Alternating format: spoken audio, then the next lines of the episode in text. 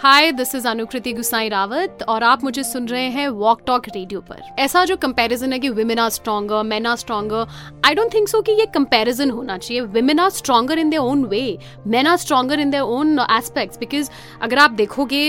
एक महिला के लिए जो जन्म से लेकर मृत्यु तक का जो समय मैं कहूँगी, हर पूरी जीवन परिस्थितियाँ अलग अलग रहती हैं। And yes I will say there are some thing some instances where we can say कि हाँ females are very strong for example जब एक uh, महिला माँ बनती है and when she gives birth then we feel कि हाँ यार she has such a strong you know zeal और जब uh, आप मतलब this is word I personally feel also with man I feel that man are stronger क्योंकि वो कई बार जब आप